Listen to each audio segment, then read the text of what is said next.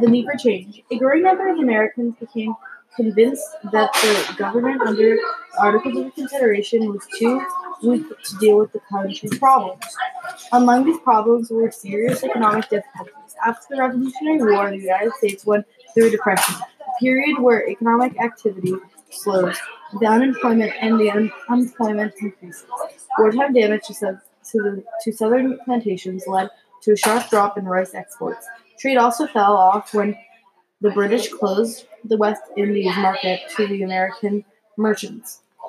The little money the government did have went to pay debts to foreign countries. This resulted in a serious shortage of money in the United States. Shays Rebellion. Economic troubles hit farmers hard. Unable to sell their goods, they could not pay for their taxes and debts. This led state officials to seize farmers' lands and throw them in jail.